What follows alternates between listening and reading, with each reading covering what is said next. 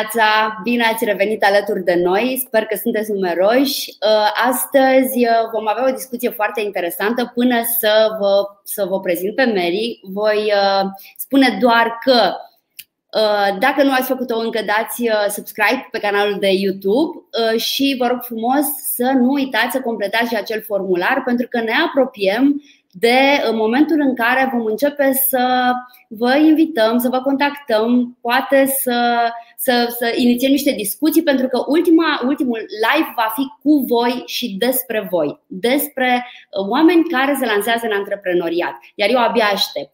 Astăzi uh, o avem alături de noi pe Ana Maria Andronic, pe Mary, uh, care este Head of Intellectual Property and Technology la Uh, DLA Piper Dinu și uh, merită las pe tine să spui puțin mai multe despre, despre ce faci. Și bună dimineața! Bună dimineața! Bună și bună dimineața tuturor! Mulțumesc mult, mult de tot pentru invitație. Sunt, sunt tare bucuroasă să fiu alături de voi și să, să avem așa uh, discuții care sunt apropiate sufletului meu pe, pe domeniul ăsta care, care mi-e tare drag. Mulțumesc mult pentru, pentru introducere. E, e adevărat, sunt un avocat specializat în uh, drepturi de proprietate intelectuală cu specific în zona de tehnologie. Uh, și în, uh, în momentul acesta coordonez Departamentul de Proprietate Intelectuală al firmei internaționale de avocatură DLA Piper, care are birou în București. Am o echipă minunată cu care lucrez în, în acest domeniu și am o experiență de mai mulți ani, nu o să spun câți ani, este suficient de lucru cu, cu antreprenorii din domeniul de tehnologie și nu numai, dar cu precădere în, în zona aceasta de, de tech și de, de startups. Este plăcerea noastră și îți mulțumim și noi că ai acceptat. Apropo, nu uitați că puteți să puneți întrebări. Numai că astăzi avem o oră Mary trebuie să intre într-un alt col pentru că asta se întâmplă când avem multă treabă și intrăm din col în col. Deci vă rog frumos, dacă aveți întrebări pe parcursul discuției, vă rog să le adresați, iar noi vom încerca să le preluăm pe măsură ce intră. Ok. Bun, vorbim despre mărci și proprietate intelectuală și o să încercăm să ne dăm seama puțin ce înseamnă asta pentru uh, antreprenorii la început de drum? Uh, hai să începem cu, uh, așa cum uh, o fac de fiecare dată, cu uh, bazele. Ce este și la ce folosește o marcă, de fapt? Foarte, foarte bună întrebare. Și să Întrebările astea de bază sunt esențiale pentru că asta, uh, răspunsurile la întrebările astea sunt și lucrurile cu care poate oricine să rămână. Acum, scopul discuției noastre în niciun caz nu va fi să transformăm pe cineva în avocat uh, de proprietate intelectuală sau uh, de un curs intensiv de avocat junior, de așa ceva, în niciun caz, uh, ci tocmai asta este, să încercăm să răspundem la niște întrebări, să ne dăm seama totuși de ce avem nevoie de anumite lucruri, ce înseamnă proprietatea asta da. intelectuală, de ce trebuie să ne mai batem capul și cu asta, de ce trebuie să mai sunăm un avocat și, în fine, să, să mai pierdem timp și cu asta. Și Um, e, e foarte bună întrebarea uh, ce este o marcă sau de ce ne trebuie o marcă. Marca este un simbol, este, este un uh, mod de identificare a producătorului unor bunuri sau servicii. Uh, această marcă are o funcție în momentul în care noi, ca și startup, avem un produs sau un serviciu cu care mergem pe piață, da? mergem către consumatori. În momentul în care avem mai mulți consumatori, mai mulți clienți, mai, mulți, uh, mai multe utilizatori, mai multe persoane care folosesc da. serviciile noastre, ele trebuie să asocieze serviciile noastre, produsele noastre cu cineva, cu un nume, practic. Îi da. putem spune generic nume. Uh, și să le rămână în minte. Am cumpărat servicii de la, nu știu, iată, LA Piper Dino sau de la Adidas sau de la, uh, mă rog, un, un nume, un simbol. Uh, Asta, asta face marca, practic. Te pune pe piață, te identifică pe piață printre alți producători, de cele mai multe ori de aceleași servicii. Și aici intervine uh, frumusețea și, și sofisticarea, să zicem, a alegerii mărcii și a înregistrării mărcii. Tu, practic, trebuie să te deosebești de, de competitorii tăi și de, sigur, alți producători din piață. Și atunci, în momentul în care ai un produs care a ajuns pe piață, este da. foarte important să mergi să-ți înregistrezi și marca, deci identitatea pe care tu ți-o dorești pentru tine, care poate fi un, uh, un simbol, un nume, o combinație de cuvinte, un desen, o grafică, un sunet. Uh, sunt, sunt multe lucruri, nu, nu, o să, nu o să intrăm în toate detaliile, dar funcția mărcii asta este să ne identifice printre, printre producătorii din piață. Ok. Cum se identifică? Ce trebuie să facă un antreprenor? Și uh, aș mai întreba când anume crezi că este necesar? Momentul, momentul în care eu trebuie să-mi pun problema asta a înregistrării mărcii este momentul în care am primii clienți în piață. Deci în momentul în care am ieșit pe piață, nu în momentul în care am făcut un prototip sau, mă rog, sunt eu încă da, da, da. În momentul în care am primit doi clienți și văd că lucrurile merg și vreau să merg mai departe, atunci trebuie să-mi pun problema să îmi înregistrez această identitate. Uh, asta înseamnă că trebuie să gândesc o identitate, să aleg una din ele. O da. combinație de cuvinte, un desen, o, cum spuneam, diverse lucruri care simt că mă uh, identifică pe mine ca, ca producător de, de bunuri sau servicii. Da, da, și da. fac o mică cercetare, o, o mică mare cercetare în niște baze de date specializate să văd dacă nu cumva combinația pe care eu mi-o aleg pentru mine nu cumva este deja aleasă de altcineva. Pentru că aici intervine, aici intervine cumva frumusețea. Ca să nu confuzăm clienții noștri pe piață, nu putem să avem două mărci la fel, cu doi producători diferiți, dar mărci la fel sau similare. Pentru da. că atunci clientul ar fi un pic indus în eroare. Dacă vede două chestii similare, se întreabă, da, ăsta e X sau e Y? E cel de la, de la care am cumpărat eu ieri sau este altul? Sau, sau e vreo legătură între ei? Confuzia asta trebuie evitată și e de evitat în primul rând pentru noi ca și producători, ca și persoane care vindem serviciile și produsele respective, că nu vrem să se ducă la altcineva, da. vrem să vină la noi.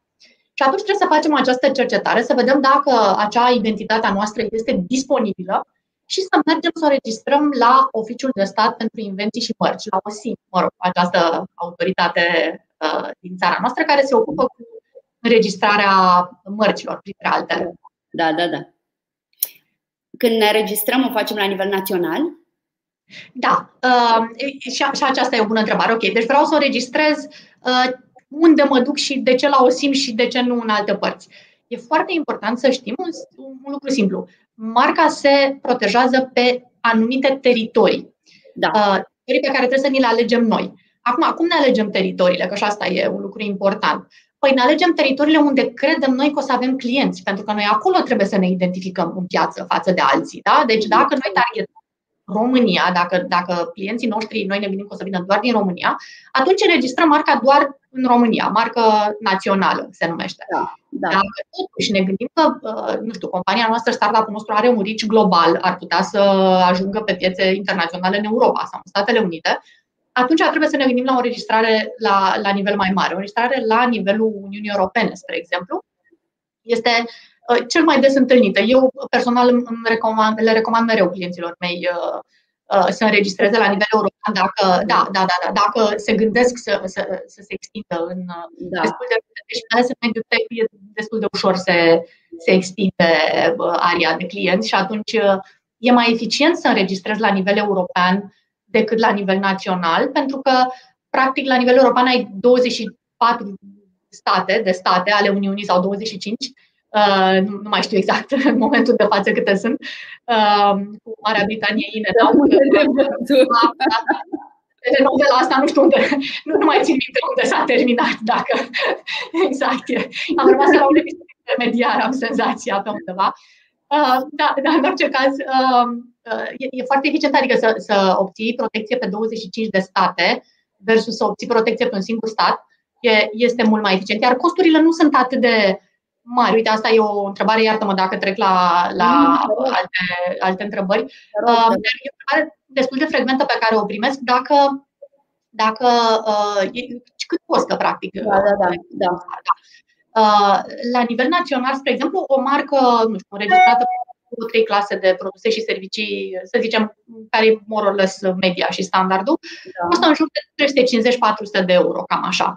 Uh, la nivel european, obținând protecție pe 25 de state, costă aceeași marcă, să zicem, costă 1200 de euro. Uh, sigur, e o sumă mai mare față de 400, dar pe de altă parte ai 25 de state, ca și cum ai fi aplicat în 25 de țări diferite și ai, ai obținut protecție. Deci e destul de, destul de eficientă cost-wise la nivel. Da, da, da. Procedura este aceeași sau la fel de rapidă? Este, dacă te înregistrezi la nivel european, național? Este mororles aceeași, da, da, da, da, da, este aceeași, nu este, nu e, durează, procedura durează, dar nu trebuie să ne, durează, nu știu, șase, opt luni, cam așa, dar nu trebuie să ne sperie lucrul ăsta, pentru că, uh, indiferent de cât durează, practic, dacă tu uh, termini cu succes înregistrarea mărcii, dreptul tău de a folosi marca devine exclusiv de la data la care ai depus aplicația, nu de la data la care s-a terminat procesul. Deci e retroactiv. Okay. Retroactiv, exact, exact, exact. Și atunci, cel mai important lucru, de fapt, este să depui aplicația. Nici nu mai contează okay. la cât durează. Mm-hmm. Uh, mă rog, evident că vrei, o vrei finalizată cât mai repede, dar da. uh, important este când ai depus-o. Uh, este așa numitul uh, race to record, se numește, adică uh, alergătura asta să registrezi marca. Uh, da, da, da. da, da. Um, chiar, chiar te rog, în momentul în care uh, te gândești la alte întrebări pe care tu le primești în practică des, uh, te rog să le menționezi pentru că, într-adevăr, uh, ești omul care e zi de zi în contact cu cei care întâmpină dificultăți. Voiam să te întreb, ce se întâmplă în cazul în care vinzi, să spunem, servicii de marketing global, la nivel global. Adică tu îți, îți setezi businessul să fie în engleză, totul, ai website, ai tot ce înseamnă comunicare, cauți clienți global, cum îți înregistrezi marca? Se poate înregistra la nivel global? Da, există, există ceea ce se numește Organizația Mondială a Proprietății Intelectuale, acel mm. WIPO, uh, la care poți să depui, dar uh, condiția este să ai totuși o aplicație națională înainte. Adică dacă depui uh, o aplicație în România, după aceea poți să mergi cu acea aplicație la WIPO și acolo ai o listă pur și simplu de toate țările. Toate da. țările pe care le desemnezi pur și simplu unde vrei să se trimită aplicația. Doar mhm. că procedura aceea este puțin mai greoaie pentru că ea nu este ca la Uniunea Europeană o singură aplicație pentru toate țările. Ea acolo se transformă în aplicații individuale în toate acele țări. Uniunea da. Europeană are acest uh, mod eficient pentru că este o uniune uh, juridică, mă rog, are, are, exact, are niște mecanisme așa global nu există așa o uniune puternică, așa atât de ușoară încât să te pun o simplă aplicație să primesc uh, automat în toate țările da. lumii. Dar, dar este modalitatea totuși destul de eficientă de a, pentru că Wipo transmite aceste aplicații la țările respective, în țările respective și practic da. își gestionează sistemul ăsta de, de aplicații. Da, da. Dacă, în practică, deci în practică se trimite de către, uh, de către uh, Asociația Mondială în, uh, aceste aplicații de trimite da, fiecare da, țară. Da, nu ești tu responsabil, de exemplu, cu felul în care se, se depun aceste aplicații.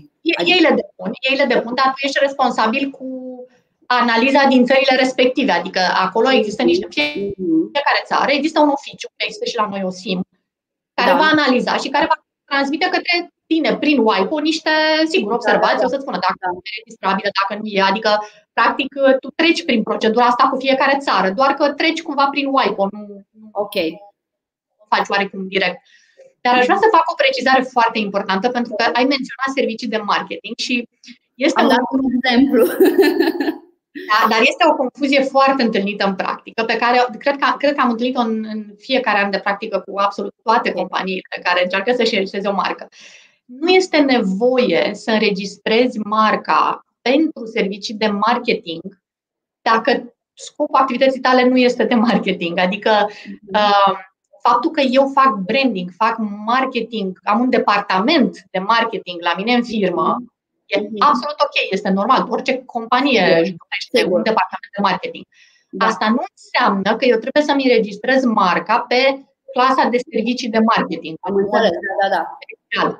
Pentru că asta înseamnă că eu aș face servicii de marketing as a profession, as a, as a company, adică da. aș fi mhm. uh, agenție de marketing cu care cu asta mă numai ele, numai ele își înregistrează marca pe, pe clasa aceea specială. Altfel, este foarte normal să folosești marca în campaniile de marketing ale companiei tale fără niciun fel de problemă, fără să fie înregistrată pe serviciile efective. Da, da, da.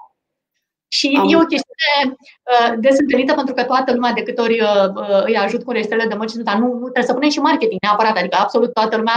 Avem și asta, da. da, da. Pentru, că, noi facem marketing. Sigur da. că facem marketing, este absolut mhm. firesc și normal să faceți marketing. Da, eu am adresat întrebarea pentru că mă gândeam că în contextul actual și cu siguranță um, în fine, tot ce se va întâmpla de acum înainte va merge în direcția aceasta. De globalizare. Din ce în ce mai puțin legați de. Așa este. Și atunci mi se pare foarte interesant cum faci să te protejezi global, că mi se pare și foarte greu să um, uh, descoperi o, un concurent neloial, să da, spunem. Da, exact. Este, am avut multe situații. Aici, dacă vrei, este într-adevăr, aș putea zice, un soi de disconnect un pic între nivelul de legislație și de organizare administrativă și nivelul de dezvoltare al societății. Asta, din păcate, este dintotdeauna și va mai fi. Um, în, în, în domeniul privat și așa oamenii merg mult mai repede înainte, iar domeniul ăsta da, da, da. de reglementare merge întotdeauna cu un, o întârziere, da. de așa. Um, dar um, am avut nenumărate, este într-adevăr un proces anevoios, am avut nenumărate situații de companii care au uh, riscat marca în Europa, în România și Europa, după care și-au dat seama că piața lor este în US și au avut bariere de intrare în US, adică au avut situații în care existau mărci pre existau mărci preexistente, erau mărci preexistente da, da. înregistrate în US cu care au trebuit să negocieze, a fost destul de dificil. Evident că unele, dacă ai norocul să nimerești o marcă uh, la o companie care poate nu mai e activă sau știi, doar o are uh, dormant așa acolo, mai e cum mai e, deși și acolo te costă să-i cumperi marca respectivă, dar dacă nimerești ca respectivul concurent, să zicem, să fie uh, activ, uh, e o barieră de intrare și practic e foarte tricky și de asta e foarte utilă marca, deși pare așa un soi, da, nu mai îmi bat capul și cu asta. Că, da, da, da, da, da. Uh, momentul, momentul cel mai bun, cum spuneam, să faci cercetarea asta este când ai primit clienți, dar dacă n-ai făcut-o atunci, ultimul moment, ca să zic așa, este când ți-ai dat seama că totuși produsul tău are un rici foarte bun și ar putea să meargă în legislații internaționale, în teritorii internaționale, atunci e musai să faci cercetarea asta, ca să nu ajungi, spre exemplu, să fii foarte cunoscut în Europa cu un brand, și vorbim imediat și despre branduri și mă rog așa ca idee, da, da, da, da. că e un termen cumva non-juridic, și să, și să ajungi să nu poți sub nicio formă să vinzi același servicii în state cu, același, cu aceeași marcă, cu aceeași identitate. Deci acolo este și cunosc companii care au două identități diferite. Pentru Europa vând sub un nume da. și pentru US vând sub alt nume. Da. Am înțeles. Uh, vorbeam în alt, uh, în alt live despre um, o analiză, în fine, ce, fel, ce trebuie să știi înainte să te lansezi în afaceri și printre, printre diversele um, lucruri pe care ar fi bine să le avem în vedere se numără și o analiză a competiției, evident. Uh, mă gândesc că poate ar fi foarte util în momentul în care faci o analiză a competiției să te ocupi și de acest aspect și să vezi un pic unde este uh, un, un risc pentru tine face parte, exact, face parte din analiza de competiție care în materie de mărci se întâmplă în felul următor. Tu, există o bază de date internațională, oficială, da. uh, care este ținută de WIPO, apropo de da. Organizația da. Mondială, în care tu, în momentul în care ți-ai ales o identitate, să spunem, poți să cauți și cauți după clasele de produse și servicii pe care tu vrei să le protejezi. Asta înseamnă automat că te vei uita la competitorii tăi, pentru că și ei sunt tot în, în, în, în mare, să zic, competitorii, că uneori sunt și subsecțiuni mai mici și mai mari și nu, nu neapărat chiar în aceeași casă de serviciu nu te suprapui, dar în principiu ești cam acolo. Da. Uh, din, din punctul ăsta de vedere, tu faci o analiză de competiție și te uiți, de fapt, în domeniile în care vrei tu să îți securizezi marca, cine mai e uh, out there și ce marcă are. Deci, este chiar o segmentare de, de, de competiție. Poți să vezi, spre exemplu, că tu, să zicem, vrei să înregistrezi pe trei clase și pe una din clasele tale există o altă marcă similară înregistrată, dar care poate nu e clasa esențială pentru tine și poate că poți să negociezi cu respectiv într-o uh, discuție să limitezi un pic, să limitezi tu și să practic să coexiste mărcile respective. Și asta e posibil. E posibil cu acordul ambelor părți. Da, uh, da, da, da, da. Practic, fiecare își asumă consecințele, că e posibil ca anumiți clienți să se ducă de colo-colo. Dar dacă te suprapui doar pe anumite lucruri foarte mici, uh, nu, nimeni nu suferă, știi? Adică e doar o suprapunere, mă rog, nefericită, să zicem, un moment pe care poți să-l depășești prin discuții și printr-un acord de coexistență. Ok. Um, ne întreabă, uh, Florentina ne, ne, ne transmite că e foarte bun subiectul, ne întreabă unde putem găsi un website pentru aplicație. Vom reveni, vom reveni Florentina cu link, cu linkurile utile.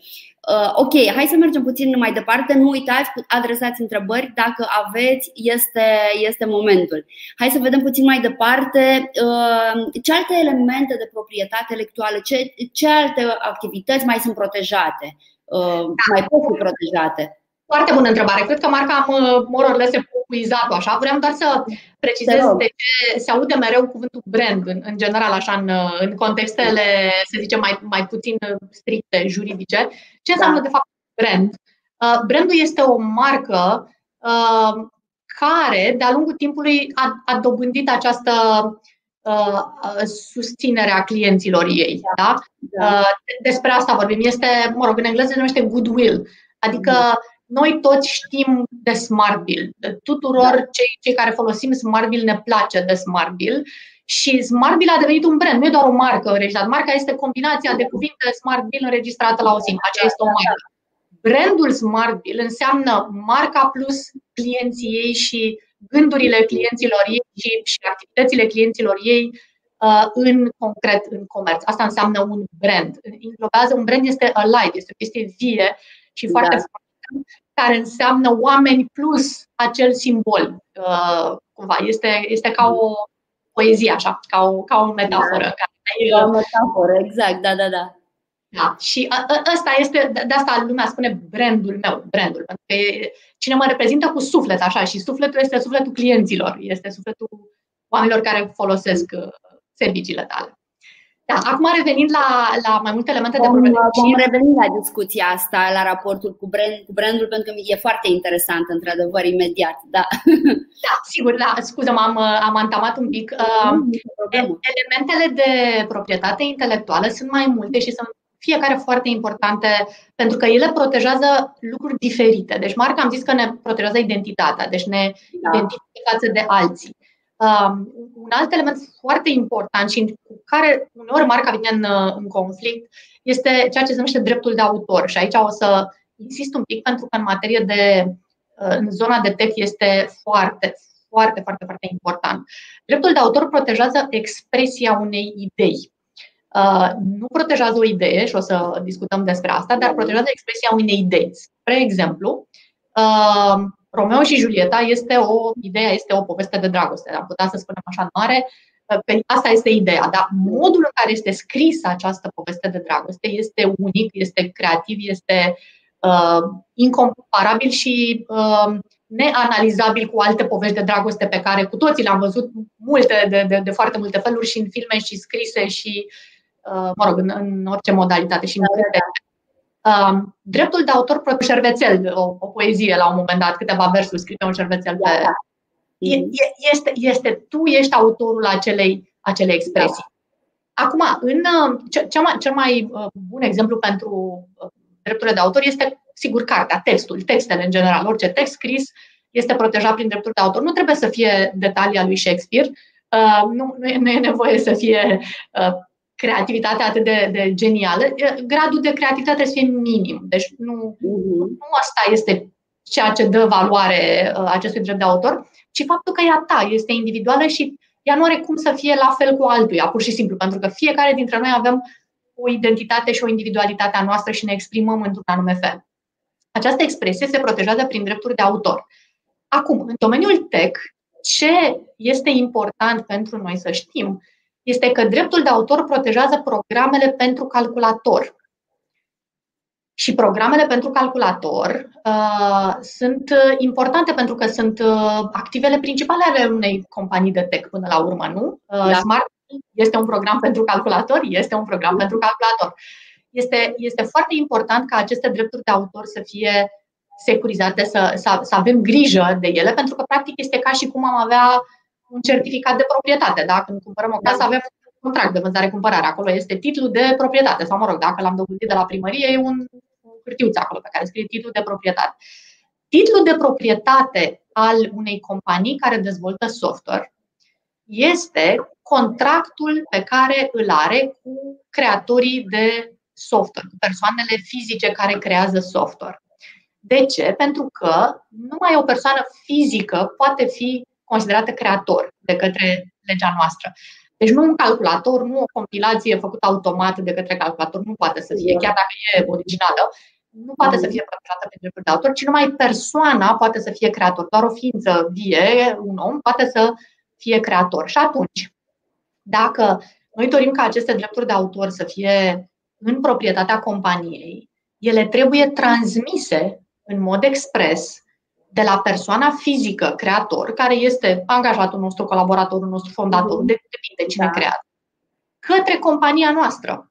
Altfel, dacă nu avem aceste contracte de transfer, altfel uh, drepturile acestea de autor rămân, rămân în permanență la... persoana fizică. Exact, da. vor, rămâne, vor mhm. rămâne la creator. Okay. Și aici vreau să, să, să, să spun un lucru foarte important, dacă e să rețineți ceva, este o confuzie pe care mereu și mereu și mereu o văd în practică la companiile la început de drum. În momentul în care noi înființăm o companie, suntem trei fondatori sau doi fondatori, de cele mai multe ori ei sunt cei care creează produsul. Absolut toată lumea are senzația că prin faptul că e compania mea, adică eu am calitatea de acționar da. în companie și lucrez pentru ea, nu mai e nevoie să am un contract de transfer, pentru că nu e așa, e compania mea oricum și eu lucrez pentru ea. Și asta este o, o, o confuzie foarte mare. De cele mai multe ori ajungem în situația în care compania crește și are, uh, e pregătită pentru investiții, are clienți, are absolut tot și nu are aceste drepturi de autor securizate în companie. Ele sunt în continuare la fondator, la cei care au lucrat, la, mă rog, în ideea că dacă eu sunt acționar, nu trebuie să, uh, nu trebuie să am aceste contracte. Nu, nu e adevărat. Calitatea mea de acționar în SRL nu are nicio legătură cu calitatea de creator de conținut. Sunt două pălării complet diferite. Faptul că sunt acționar mă îndreptătește la tot ce înseamnă un SRL, dividende, venituri, în fine, salarii, poate ce, mă rog, salarii dacă sunt angajat.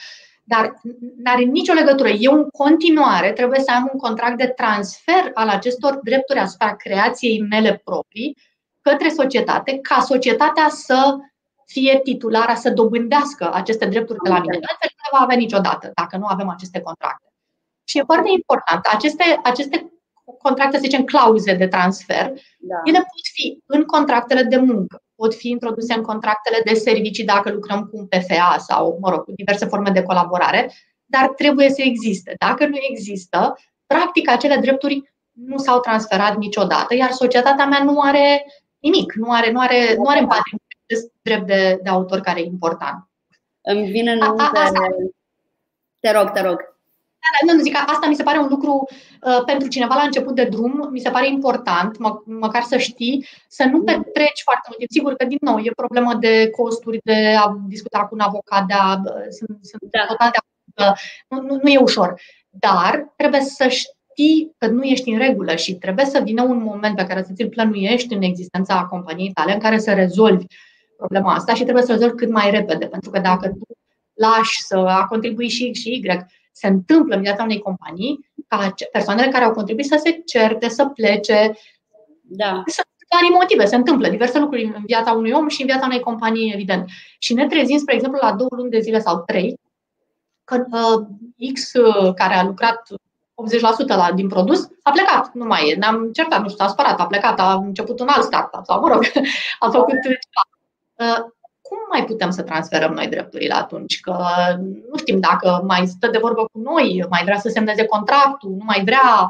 Adică sunt, sunt, sunt niște dificultăți după aceea cu care eu mă, mă confrunt de foarte multe ori cu, cu companiile la început de drum, um, care au lăsat foarte mult timp să treacă până să um, gestioneze această situație. Această problemă, sigur că da. da. Mm-hmm. Deci ăsta, ăsta iarăși e un lucru uh, care trebuie făcut cât mai repede posibil în viața unei companii la început de drum. Și de ce insist și poate pare așa că fac pledoarie pe chestia asta? Uh, ideea e așa, la început totul este greu, problemele sunt mari, uh, dar dacă nu le rezolvi la momentul potrivit, ele sunt și mai mari. Problemele devin și mai mari.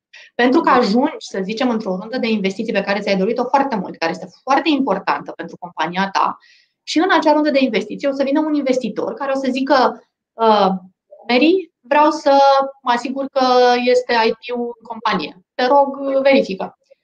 Și ce să verifici? Că nu verifici, da. dar verifici rezultatul nu este cel pe care ți-l dorești. Uh-huh. Și atunci ce facem este, ok, hai să facem ceea ce se numește remedial actions, rapid, hai să reparăm ce n-am reparat, ce trebuia să reparăm până acum, cu acordul investitorului, sigur, adică trebuie să-i spunem, uite ce am descoperit, nu e bine. Nu e de bine, dar încercăm să, încercăm să reparăm acum. Uh, de multe ori reparăm, dar se poate întâmpla și să ne trezim, cum spuneam, că ai un uh, acționar sau, mă rog, un fost colaborator sau mai știu ce foarte, care nu, nu vrea să semneze un astfel de contract sau care începe, a, ai nevoie de uh, semnătura mea. Mm, ok, deci primești, a, deci primești investiție pe ce am creat eu, practic. Ai, uh, știi, adică se, se nasc tot felul de discuții care sunt reale și nu, nu e nimic neapărat în neregulă cu ele, e, e firesc. Uh, și nu vrei să ajungi acolo, adică nu vrei să fii în situația da, în da, care da, da, da să, să ai plănuit, uh, primim investiția vineri, dar de fapt noi suntem luni, ne trezim că Adică este exact genul de lucru pe care dorești să-l, să-l previi decât să-l tratezi și să... Absolut. Sincer, da. absolut. Adică oricât de dureros ar părea să mm. și, și asta îmi place foarte mult că există acest vibe foarte fain la începutul companiei și toată lumea zice, băi, nu avem nevoie de avocați. Deci, nu, nu, nu, deci nu. Da. Nu, nu, că noi ne înțelegem nemaipomenit. Noi suntem, ne cunoaștem de mult, avem uh, o relație, am lucrat împreună nu știu unde și suntem cool și nu. Deci nu, chiar nu e cazul să facem acte.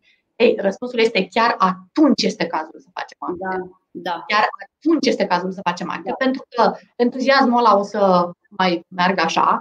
La un moment dat, din motive poate chiar independente, unul dintre cei trei nu o să mai poată continua, Uh, o să înceapă discuții, o să vrea ceilalți doi să rămână să continue. Sunt tot felul de variante, e doar un scenariu.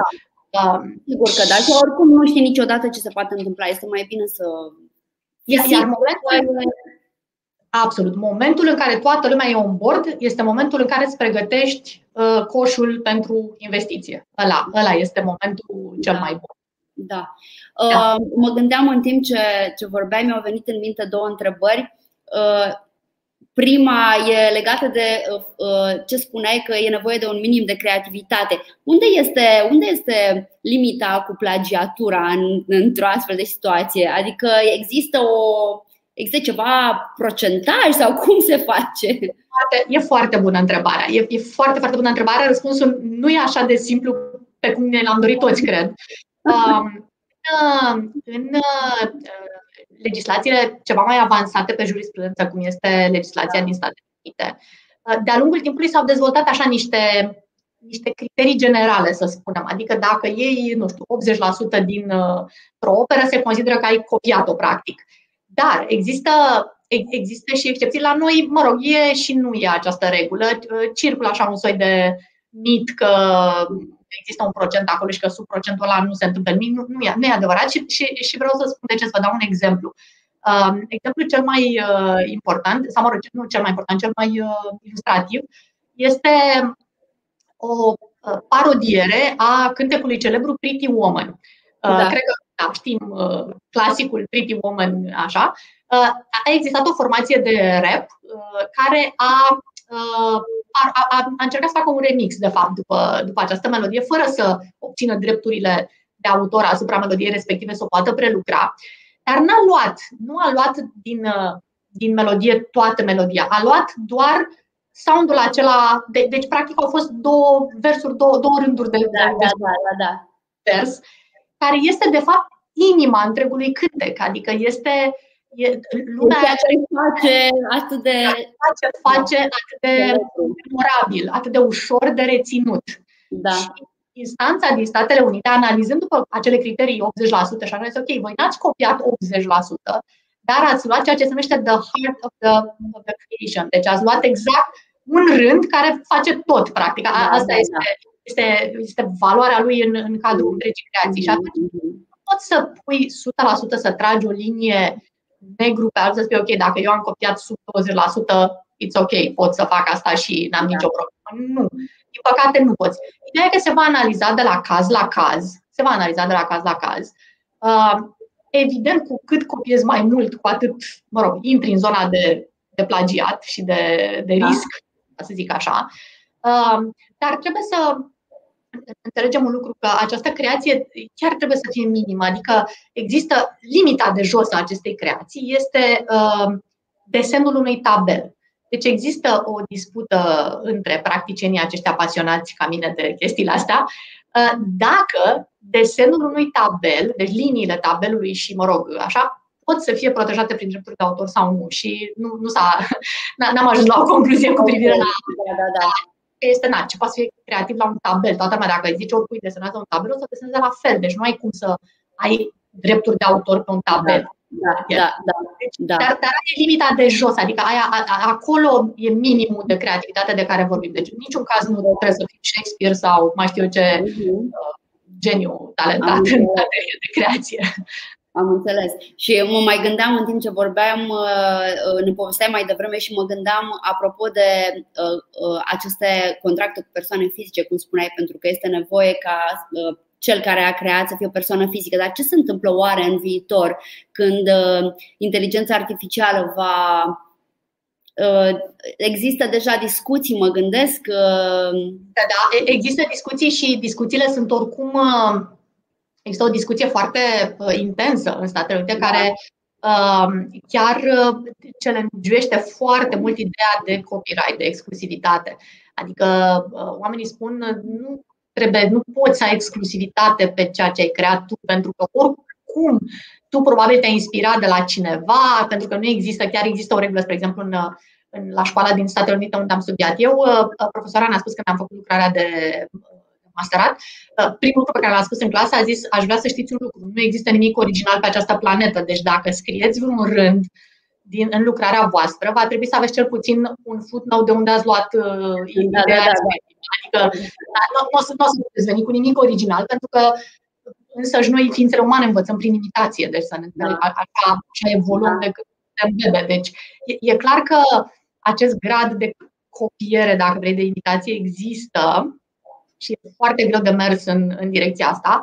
Iar inteligența artificială cu siguranță va, pune, va, va accelera și va pune niște probleme da. foarte, foarte serioase. Pot să spun cu sinceritate că uh, domeniul juridic este destul de conservator și acum se încăpățânează și se ține așa pe picioarele din spate de ne ținem de ce știm noi că asta merge da. funcționează. Da. Este foarte conservator și este conservator în orice țară, nu numai la noi. Absolut, absolut. Este sistemul juridic în general, este un sistem conservator uh, și probabil va mai trage înapoi, dacă e să o luăm așa. Uh, va, va mai fi ceva de dezbătut în domeniul ăsta. Am văzut destul de mult în ultimii ani asta întâmplându-se cu tot felul de disruptives, uh, cum a fost Uber-ul care a venit în diverse țări și, unde, și care a fost interzis pentru că era mai dificil să schimbe legislația decât să accepte inovație. Un exemplu da. foarte, foarte, foarte bun a fost Uber. Uh, da. A, a provocat cu tremure peste tot, peste tot în lume și iată, iată că n-ai zbândit în toate. Uh, este, este lupta cu sistemul, dacă vrei, da, da, da, da. juridic și n-ai izbândit succes. A zice că sunt chiar puține locuri în care ai izbândit atât de mult. Deci inerția este foarte mare, inerția este foarte mare. Inteligența artificială oricum este o chestiune uh, nu disruptiv, ci huge, adică este, are potențial de tsunami realmente. Și atunci, atât cumva uh, acțiunile într-o direcție sau alta o să, o să, o să dureze. Dar e, e foarte interesant. Adică s-a pus problema, spre exemplu, inteligența artificială de un alt element de proprietate intelectuală, și anume algoritmul și uh, cum protejăm un algoritm. Și asta e, uh, face așa un pic o trecere bună către alte elemente. Alte elemente. Um, foarte multă lume mă întreabă, cei care lucrează în tech în general, la baza unui software stă întotdeauna un algoritm. Da. La, la codului surse, efectiv, pe care îl scrie da, da cineva. Da, da, da. E un text. Uh, textul ăla vine într-o ordine stabilită de un algoritm. Cum protejăm acel algoritm și ce îl protejăm tot prin drepturi de autor sau îl înregistrăm la o SIM și pe el sau ce facem? Da, da, da. Realitatea este că algoritmul este o formulă matematică pe care nu o poți proteja în niciun fel decât ținându-l secret. Uh, adică fiind ceea ce se numește un secret trade secret, un secret al business-ului tău. Da. Întrebarea este cât de secret poți să-l ții, pentru că tu, spre exemplu, ar trebui să ai în termeni și condiții la tine, în, mă rog, în, în contractele tale de licență cu utilizatorii, uh, obligația de a nu face reverse engineering pe acel software pentru a vedea ce stă în spatele acelui program pentru calculator. Uh, foarte complicată discuție, nu o să da, da, da, foarte complicată și cred, Dar, pare că pe măsură ce vorbim vin tot mai multe, cred că am putea sta de vorbă ore în șir. E da, da, da. A fost destul de ambițios, așa să trecem prin toate, dar da. Uh, da, pentru că chiar sunt relevante. Uh, da, deci asta este, este o altă discuție. Uh, cum protejăm un algoritm, cum îl ținem secret și așa mai departe. Mm-hmm. Și o altă chestiune importantă cu care cred că e, e bine să rămână cumva uh, ascultătorii noștri da. și cei care ne urmăresc, ideile nu se protejează de niciun fel.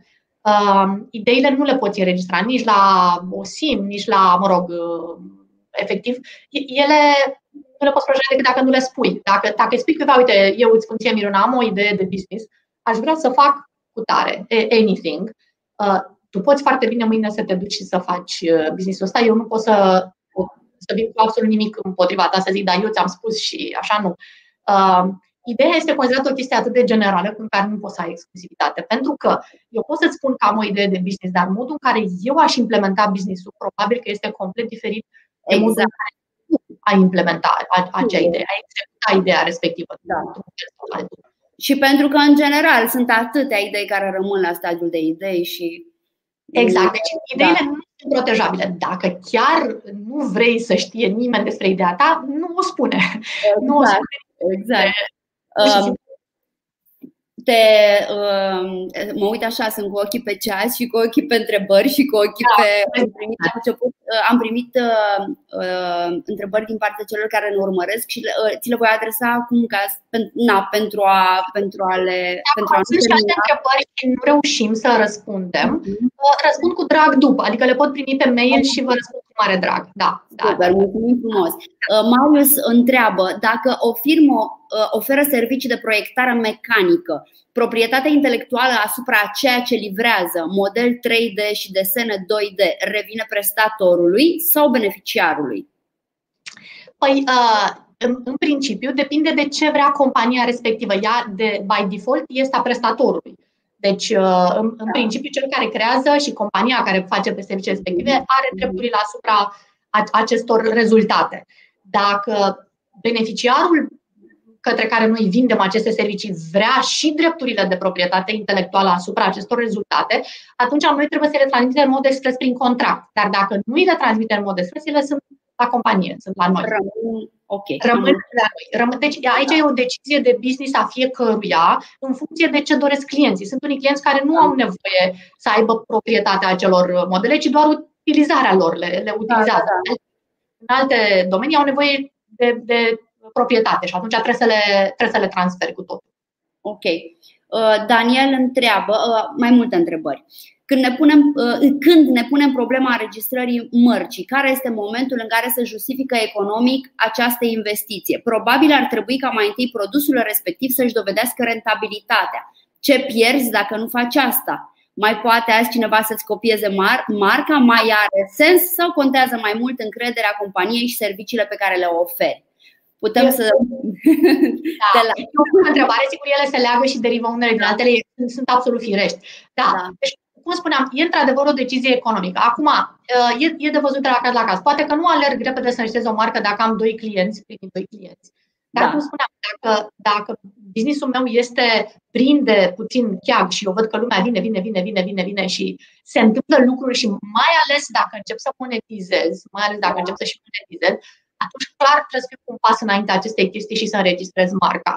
Uh, acum, dacă toți banii pe care îi mai am eu în cont sunt 400 de euro și marca mă costă 400 de euro, nu o să fac lucrul ăsta. Asta e clar. O să ajung totuși la motivul la care, la, la momentul, scuzați-mă, la momentul la care are sens și îmi dau și eu seama că are sens cumva. Adică, ok, pot să sper 400 de dolari, dar uite, lumea începe să folosească identitatea mea și uh, e, e important nu mm. foarte devreme, nu foarte devreme merită să faci lucrul ăsta. Nu foarte da. devreme, dar nici foarte târziu când deja lumea știe și uh, deja ai o bază de date de clienți și știi, e, e, e greu pentru că după aia zăpăcești pe clienții tăi. Adică vii și le spui, știi, eu mă numeam, uh, I don't know, uh, Smart Bill și așa și, oh, băi, îți place Smart Bill? Da, e super tare Smart Bill, uite, așa, așa, așa, great, nu știu ce, și știi să leagă lucrurile.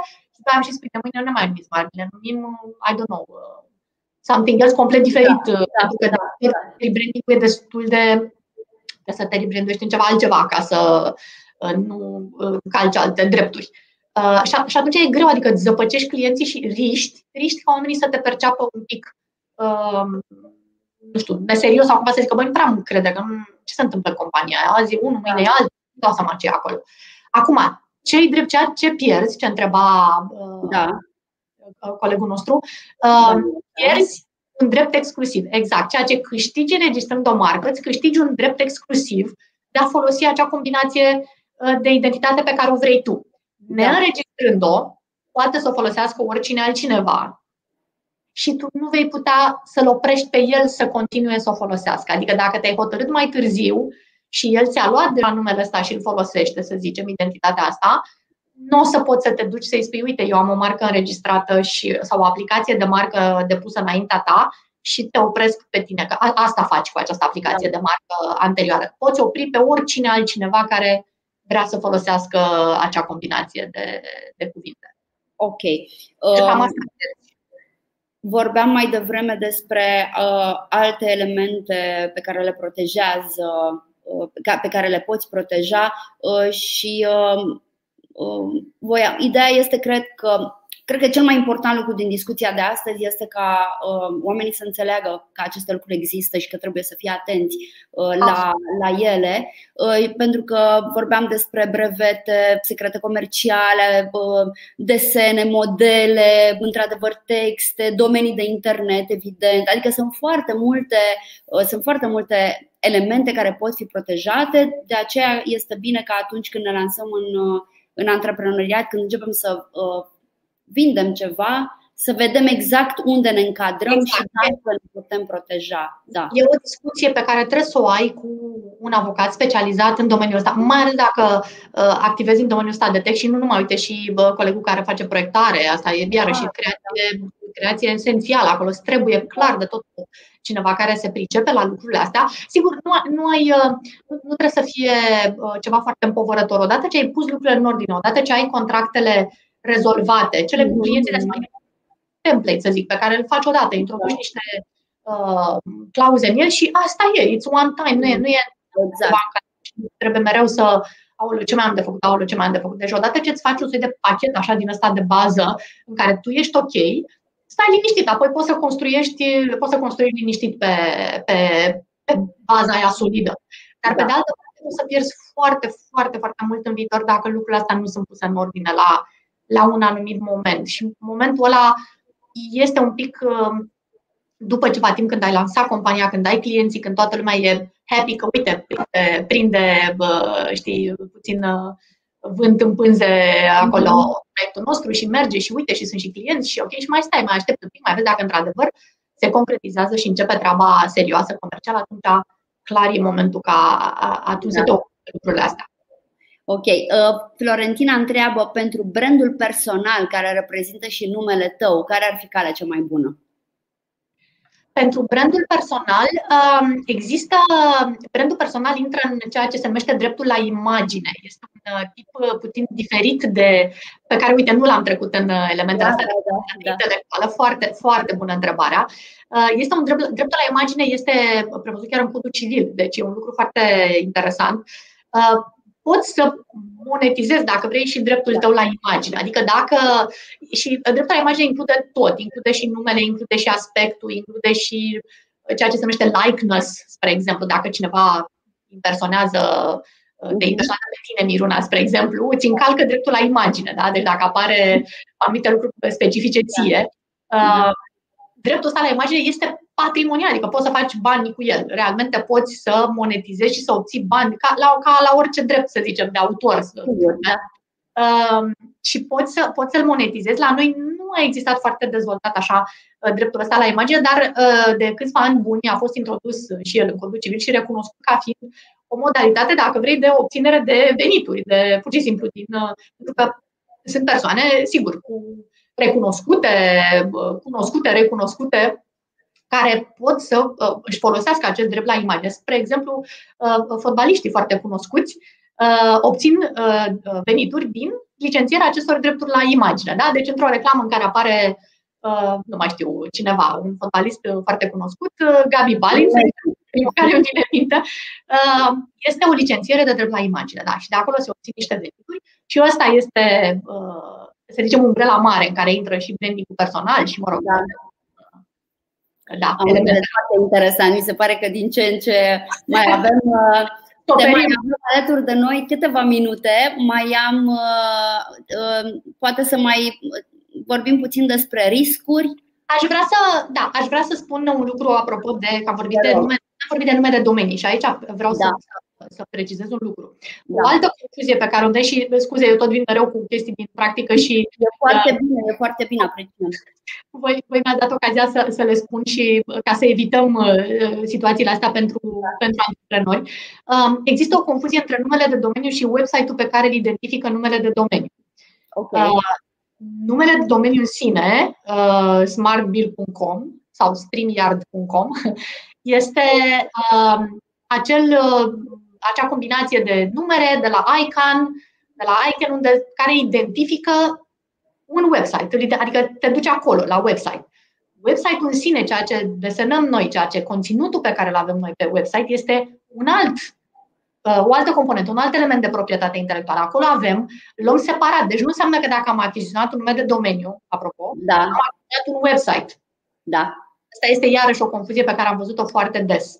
Uh, le-am luat numele de domeniu, și, adică le-am luat website-ul, da? Ok, arată uh, contractul prin care ai cumpărat dreptul la website-ului. Și zice, păi uite, numele de domeniu, l-am luat. Deci numele de domeniu este separat și asupra unui nume de domeniu nu poți să ai decât un drept de folosință, nu poți să ai un drept de proprietate, pentru că ele sunt serii de numere alocate de la ICANN. Dar asupra website-ului care are conținut, filme, imagini, texte, fotografii, layout și așa mai departe, alea toate sunt creație și acolo ai drepturi de autor. Deci acolo poți să le dobândești prin contract de la toți creatorii tăi. Cine ți-a făcut layout-ul, designerul, cine ți-a făcut programul din da. spate, ce înseamnă partea de programare. Cine ți-a făcut fotografiile, cine ți-a făcut, uh, uh, nu știu, filme dacă sunt, sau, mă rog, video. Da, da, da, da, da. Clipuri și așa mai departe, texte, de asemenea, ai avut pe cineva. Toate aceste persoane au creat conținut, au drepturi de autor pe acest conținut pe care l-au creat, iar acestea trebuie transmise în mod separat și distinct către cumpărător, nu se transmit doar prin uh, vânzarea numelui de domeniu, deci doar prin uh, numele acela de domeniu de sus, de acolo. Uh, iarăși foarte important pentru că de multe ori ai senzația că ai cumpărat ceva și ai cumpărat altceva, de fapt, uh, sau ai cumpărat mult mai puțin. Uh, și e, este, este tricky și te trezești că știi, vine investitorul și zice, ok, ai drepturi pe, mai ales website-urile unde se face business, deci website-urile active, da, unde am baze de date de clienți. Da. Da. Cele care sunt landing page, ok, mă rog, mai, poate mai puțin importante că le poți uh, reconstrui ușor. Dacă am un site activ unde fac business every day, uh, acolo trebuie să am drepturi pe el și pe conținut și pe bază de date, pe absolut tot. Și da, atunci, da iată, devine și el un. Uh, dacă... Apropo, apropo de ce spuneai, și cu asta vom încheia, Florentina revine cu o întrebare. Numele de domeniu, de domeniu personal intră în conflict în acest drept la imagine? Adică, dacă o altă persoană ți ia numele pe domeniu, se poate apela la dreptul la da, imagine? da, sigur, sigur, sigur, da, da, da, da, da, da, da, absolut, absolut, absolut, da da. Da, da sunt, sunt convinsă că sunt multe întrebări și uh, cu, cu mare drag asta, cred că vorba ta până da, două zile. Da, da, e, este un subiect fascinant, așa este, dar știm, știm că trebuie să, că trebuie să, să fugi în alt col. Noi îți mulțumim foarte mult, Mary, că ai venit alături de noi, a fost o plăcere și păstrăm legătura și eu mulțumesc tare mult și îmi cer mii scuze, totul e un col astăzi, adică în zilele noastre. Da, da, da.